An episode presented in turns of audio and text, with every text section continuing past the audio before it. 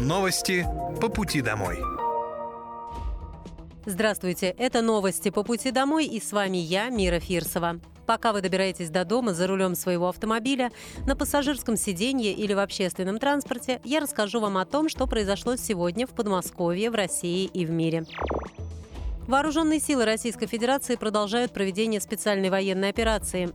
На Купянском направлении противник потерял до 275 военнослужащих, 9 автомобилей, артиллерийскую систему М777, две самоходные артиллерийские установки «Гвоздика» и гаубицу Д-30. На Краснолиманском направлении уничтожено до 220 военнослужащих и три автомобиля. На Донецком направлении противник потерял до 290 военнослужащих, две боевые бронированные машины и 13 автомобилей. В ходе контрбатарейной борьбы поражены самоходная артиллерийская установка М-109 «Паладин», оружие Д-20, две гаубицы Д-30, а также уничтожен склад боеприпасов ВСУ. На южнодонецком направлении уничтожено до 195 военнослужащих, три автомобиля, две самоходные артиллерийские установки «Гвоздика», а также САУ «Акация». На запорожском направлении противник потерял до 30 военнослужащих, две боевые бронированные машины и три автомобиля. На Херсонском направлении потери ВСУ за сутки составили до 45 военнослужащих, 5 автомобилей и артиллерийская система М777. Средствами ПВО в ДНР сбит самолет МиГ-29 воздушных сил Украины.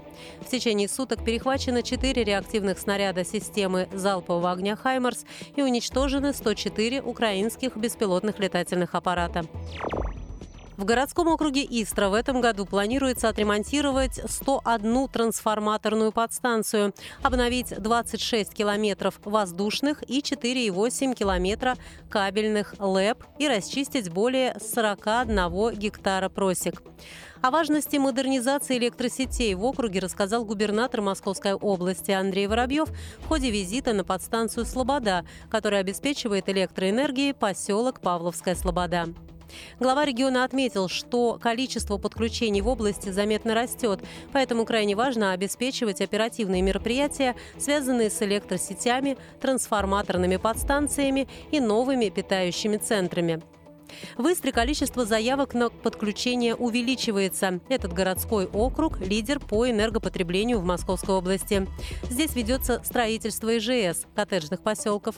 Сейчас мы заложили строительство дороги, возводим новую школу. Все это говорит о том, что модернизация сетей в Истре является очень важной задачей, подчеркнул Андрей Воробьев. Также в текущем году на территории округа будут реконструированы три системы образующих распределительных пункта и кабельные линии с подстанцией Ядрошина. Это увеличит надежность и качество электроснабжения для более 15 тысяч жителей. В 2024 году в технолицее имени Долгих в Истре построят три кампуса. При этом корпус для проживания преподавателей на 50 мест в одном из трех образовательных кластеров Подмосковья введут в эксплуатацию уже к началу учебного года, сообщил губернатор Московской области Андрей Воробьев, который проверил ход работ.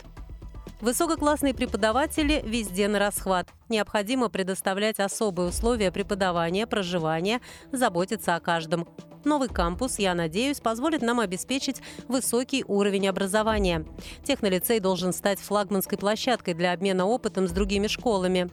Также мы заложили здесь еще два кампуса, которые позволят дополнительно размещать ребят, приезжающих сюда из регионов, сказал Андрей Воробьев. Технолицей был открыт 1 сентября 2023 года. В состав кластера в Истре вошли школа на 960 мест и детский сад на 320 воспитанников, стадион с подогревом, поля и трибунами, детские игровые и спортивные площадки, а также две парковки. В лицее ведется предметное обучение на русском и английском языках. Ученики также изучают китайский. Кампус для преподавателей готов на 45%. В 2024 будут построены еще два корпуса для проживания лицеистов на 72 и 92 места, которые войдут в состав кластера. Там расположатся жилые номера, кафе, учебные зоны и медблок. 84 проекта импортозамещения планируют реализовать в Подмосковье в 2024 году.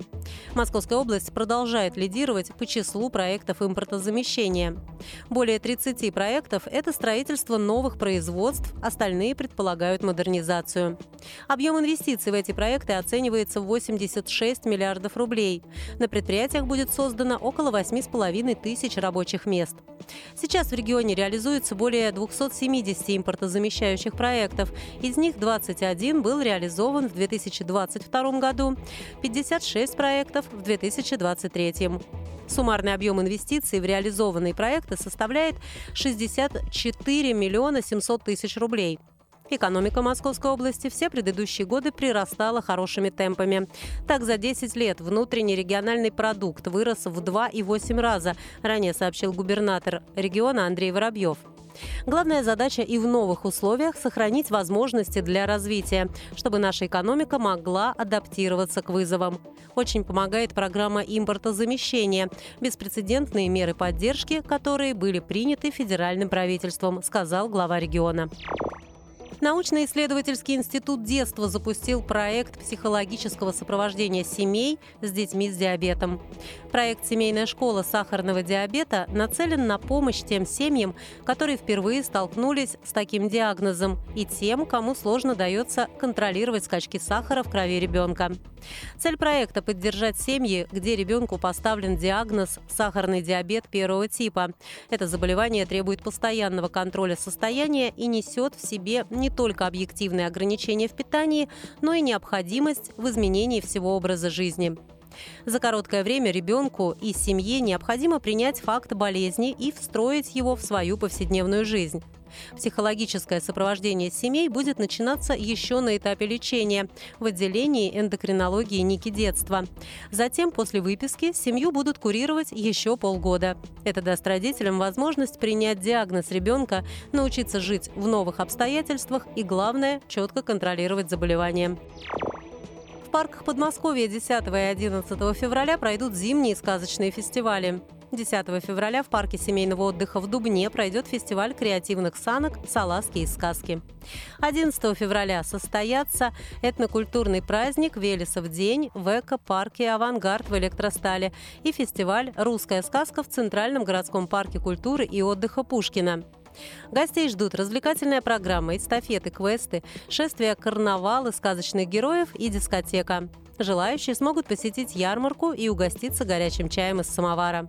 С точным расписанием мероприятий можно ознакомиться в социальных сетях и на официальных ресурсах парков. Это были новости по пути домой, и с вами была я, Мира Фирсова. Желаю вам хорошей дороги и до встречи. Новости по пути домой.